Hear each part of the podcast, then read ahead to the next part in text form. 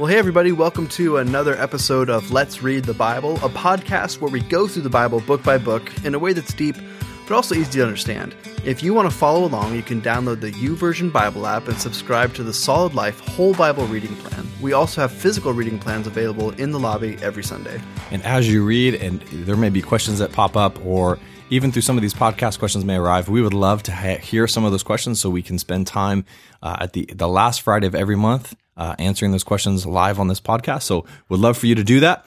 Send them in at info@grove.church, or you can even Facebook, direct message the Facebook page with your questions as well. All right. So this week, I feel pretty confident that the name of this episode is going to be the Messiah episode, which normally I don't name. What if we call it the Messiah Complex? The Messiah Complex? That doesn't work. Never mind. It's not really a complex. The Complex Messiah. Ooh.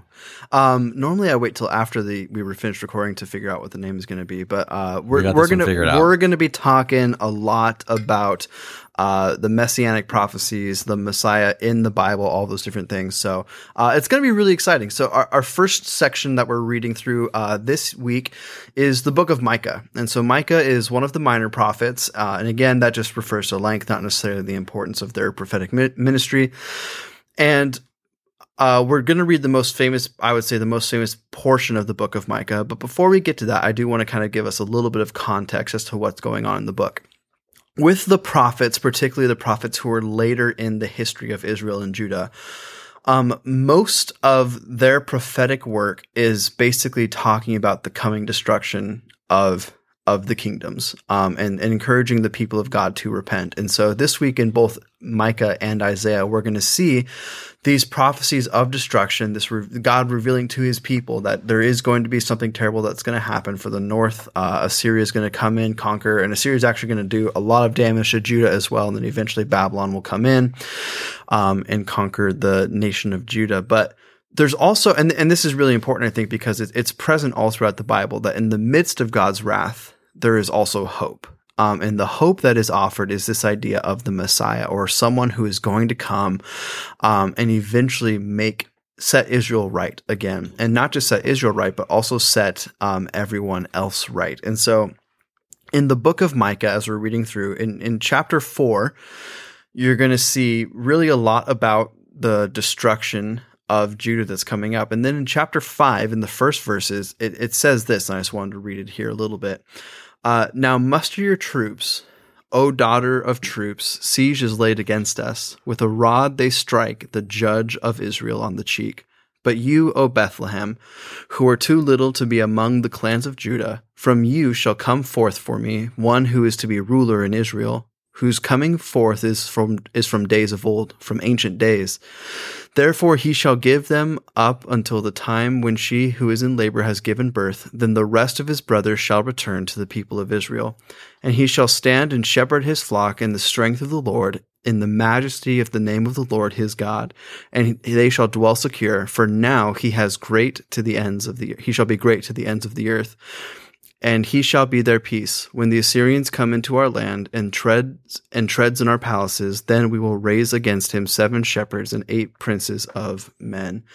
And so the idea here is, I think there's a couple important parts of this scripture. Number one, it talks about, and this is the most famous part, but you, O Bethlehem, out of you shall come this Messiah. And so as we know, Jesus, even though his parents are from Nazareth, God orchestrates it so that he is born in Bethlehem. And that's one of the things that's put forward and when you're reading the Gospel of Matthew.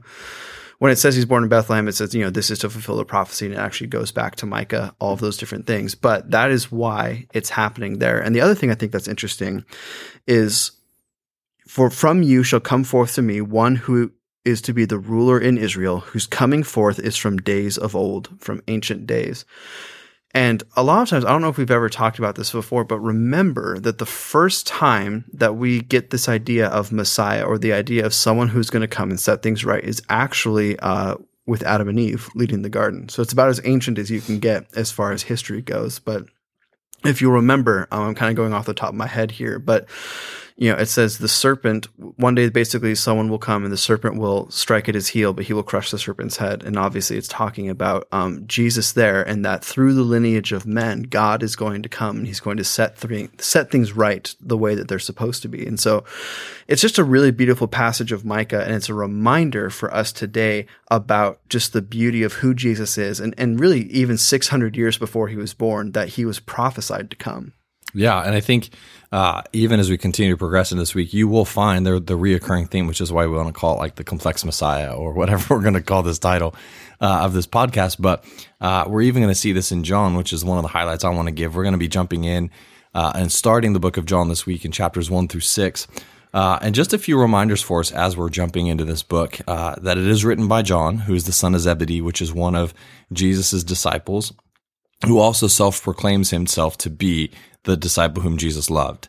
Also nicknamed the Sons of Thunder, which is one of the great James and John, yes, Bible brothers, yes. So it is written by John, who is a beloved disciple, who's also one of the Thunder brothers. That'll work too. I like that. It's also something that one of the themes that John writes is to reinforce that Jesus is the promised Messiah and Son of God. Those are very big themes throughout this book. And you'll see a lot through the different content and the different pieces in the book of John, where even the I am sayings where Jesus says, I am the bread of life, or I am the way, the truth, and life, or I am the good shepherd. Like, these are statements where Jesus is putting himself in leadership and authority over people and as the Son of God. And so John really does a very intentional job and strategic job in writing about Jesus as the Son of God, as well as the Messiah. And even as in a way that he does this, you'll see right off the bat in John chapter 1, verses 1-18, you'll see John's verbiage and the way he writes. He says this, and I'll just read a couple verses. It says, in the beginning, the Word already existed. The Word was with God. The Word was God. We find out later that the implication is the Word became flesh and made his dwelling upon us. And it's just this picture that Jesus existed long before the creation of the world. Jesus existed along with God before anything else was formed. And it just speaks to Jesus' divinity. It speaks to the fact that Jesus is the Son of God. We talked about Trinity in this in the last Q&A podcast, so if you haven't listened to it, go listen to it. But we talked about the idea of Trinity, and this is just one of those other ways that Scripture reveals to us the sonship and messiahship, if you will, of who Jesus is. And it's interesting because if you look at the other four Gospels in comparison, they all start with some lineage, some historical rootedness. Matthew gives us massive lineage. Luke gives a lineage as well, saying this is where Jesus, in essence, his heritage lies, where he comes from, the human line that Evan just alluded to. But John does not do that. John starts with, before the creation of the world, Jesus existed. He was the Word, and the Word became flesh and made his dwelling among us. And so I think the book of John, we're going to see this pretty big theme of Jesus' divinity, Jesus' messiahship, Jesus' sonship as the Son of God. And so just be looking for that as you're reading this week, different miracles, different things that will reveal God and his authority and his power. And it's a good reminder, too, to keep in mind the audiences that different books of the Bible are written to. Because again, absolutely. For the book of Matthew, he's writing to a Jewish audience, and therefore, obviously, they care. You know, does this Jesus fulfill the messianic prophecies? Is he descended in the line of Judah? All these different things. Whereas John's writing to Greeks, and they could care less about those things. Don't matter. Yeah, I don't care who his parents are. Tell me how great and powerful he is. Yeah, the idea that why should I follow him? Yeah, the idea that he was there before the creation of the world. Now that's something to be talking about. But moving forward, like I said, we're going to be talking a little bit about the Messiah today, a lot about the Messiah today, and we're going to be in the book of Isaiah. Last week we talked about Isaiah's call to ministry, which is honestly just one of my favorite passages of the Bible. It's super awesome. And this week we're going to be talking about probably the more famous passage from Isaiah. If you've ever listened to Handel's Messiah, it's like repeated 70,000 times in that song. So, or not song, symphony. I don't know what you call it. Anyway, it's good stuff. It's, it's good to cross off your bucket list. But anyway, moving on with that. Again, with Isaiah, when you're reading through this week, you're going to notice kind of a roller coaster happening, that there's a lot of talk about the coming destruction of Israel and Judah. But there's also a lot of talk about God's mercy. And some of that mercy is going to be not far off. You know, this is about 600 years before Jesus is born. And so some of the mercy of God is present where, you know, Babylon comes in and conquers. And then by the time that Persia is ruling over Israel, we actually see Ezra and Nehemiah come back to the land of Israel, and they begin to rebuild the wall and rebuild the temple, all these different things, which is a really beautiful picture of God taking care of his people, even in the midst of exile and in the midst of being ruled over by others. But a lot of what is being talked about are things that get fulfilled either in Christ and who he is, or even things that have not yet been fulfilled that we as Christians are looking forward to being fulfilled one day. And in Isaiah chapter 9, verses 2-7, I think it's a really cool picture. And again, just like in Micah, right before, it's talking about how times are going to get really tough. It's going to be dark. And then we get this really just this beautiful poetry that Isaiah writes. And it says, starting in verse 2, "The people who walked in darkness have seen a great light. Those who dwelt in a land of deep darkness, on them has light shone. You have multiplied the nation, you have increased its joy. They rejoice before you as with the joy of the harvest, and they are glad when they divide the spoil. For the yoke of his burden and the staff of his shoulder, the rod of his oppressor, you have broken as in the day of Midian. For every boot the tramping warrior in battle tumult, and every garment rolled in blood and burned for fuel in the fire." So I want to pause here really quick, because I think it's really interesting that Isaiah is calling back, and he says specifically, you have broken the rod of the oppressor as you did in the day of Midian. And if we remember back to the story of Gideon, that is the era that he's referring to, when Midian is oppressing the people of Israel. And one of the things that is really great about the story of Gideon, and it's true in some of the other judges as well, but I think it's very obvious in the story of Gideon is that Gideon is not the hero of his own story. Gideon is called by God to do something, but God makes it very, very obvious that this is not a triumph of humans. This is not a triumph of men, but rather it is a triumph of the living God. And so you'll remember from the story, Gideon brings this massive army. It gets cut down, and it keeps getting cut down until, instead of tens of thousands, he instead has about 300 men. And with these 300 men, because of God's incredible empowerment, they actually end up driving out the Midianites from their land and killing both of the kings. And in that story, what we see is that God accomplishes something incredible, and it's not done by the work of human hands. And we're about to see, what is God going to do just like that? So if God has broke the rod of the oppressors in Midian in those days, how is he going to break the rod of the oppression of sin? How is he going to break the rod of the oppression of just, you know, the fall of man? And here's how. He says, "For to us a child is born, and to us a son is given, and the government shall be upon his shoulder, and he shall be called Wonderful Counselor, Mighty God, Everlasting Father, Prince of Peace. Of the increase of his government and of peace there will be no end, on the throne of David and over his kingdom, to establish it and uphold it with justice and righteousness from this time forth forevermore. The zeal of the Lord of hosts will do this." And again, just a quick reminder at the end, this is something that God is going to do. This is not something that we get to accomplish. And I think it's really easy for us as Christians, even today, if we wouldn't say it necessarily out loud, but we would admit that, you know, sometimes we try to save ourselves. We don't like the idea that our salvation isn't necessarily up to us, but it's God's grace, it's God's mercy, it's us trusting in the completed work of Christ. It's not something that we ourselves can earn.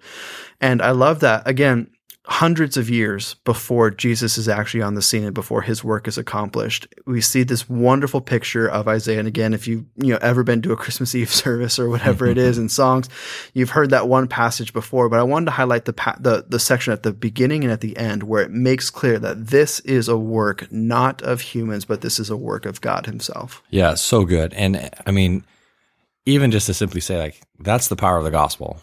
Like, this passage of Isaiah is such a powerful demonstration where it's I mean, the story of Gideon is he didn't do anything, right? And how are we going to break the power of sin? We won't be able to do any of that. Jesus will take care of it. And it's such an unorthodox way. It's a way that would never be expected.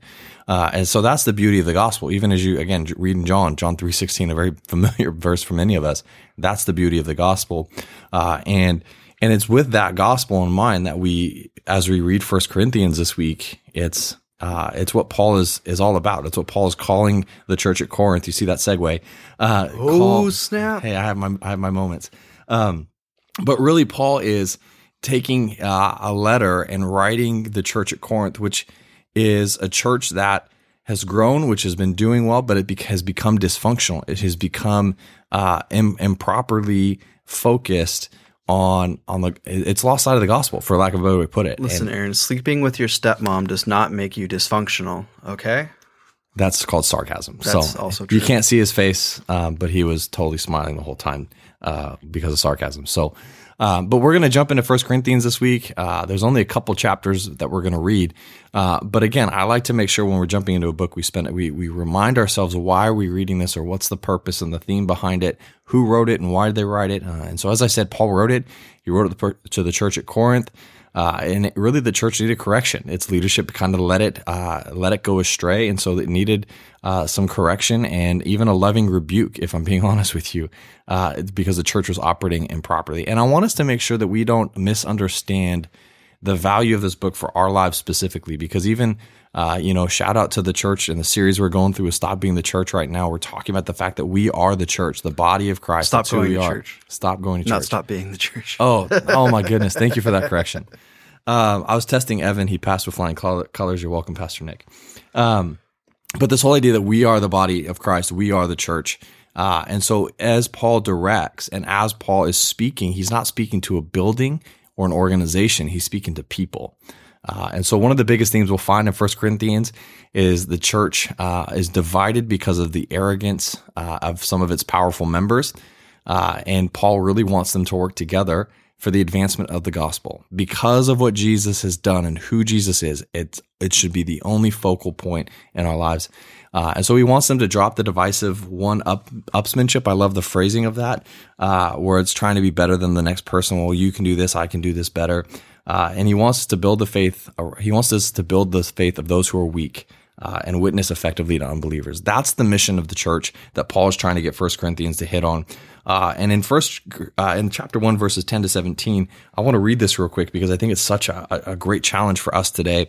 But he says this: I appeal to you, dear brothers and sisters, by the authority of our Lord Jesus Christ, to live in harmony with each other. Let there be no divisions in the church. Rather, be of one mind, united in thought and purpose. For some members of Chloe's household have told me about your quarrels. My dear brothers and sisters, some of you are saying, I'm a follower of Paul. Others are saying, I follow Apollos, or I follow Peter, or I follow only Christ. Has Christ been divided into factions? Was I, Paul, crucified for you? Were any of you baptized in the name of Paul? Of course not. I thank God that I did not baptize any of you except Crispus or Gaius. For now, no one can say they were baptized in my name. For Christ didn't send me to baptize, but to preach the good news, and not with clever speech, for fear that the cross of Christ would lose its power. And I think it's important to realize the mission of the church, the mission of the body of Christ is Jesus. It's to build up each other's faith, to see whose faith may be weaker, as Paul explains in the theme and the heart behind speaking to the dysfunction and the disorderly conduct. He's speaking to the strong believers, the most powerful influencers in the church as he knows it, to be reminded of why are we doing what we're doing and why are we a part of this body of Christ? Because it's about Jesus and this gospel that we see throughout Scripture displayed. And so I just want to encourage us today as we jump into this book, as we jump into 1 Corinthians again, even the Gospel of John, to not lose sight of why we're doing what we're doing and being a part of this body of Christ. Absolutely. Well, that wraps it up for the Messiah extravaganza, or whatever we're calling this episode. Stay tuned for the title. Just a quick reminder that we are a podcast of the Grove Church, but we're not the only podcast of the Grove Church. You can check out all of our other podcasts and resources on our website at grove.church. And do us a favor, leave a 5-star review on whatever app you're using to listen to the podcast. It just helps get us out there to more people and grow this community of people reading the Bible together. With that being said, we will see you all next week.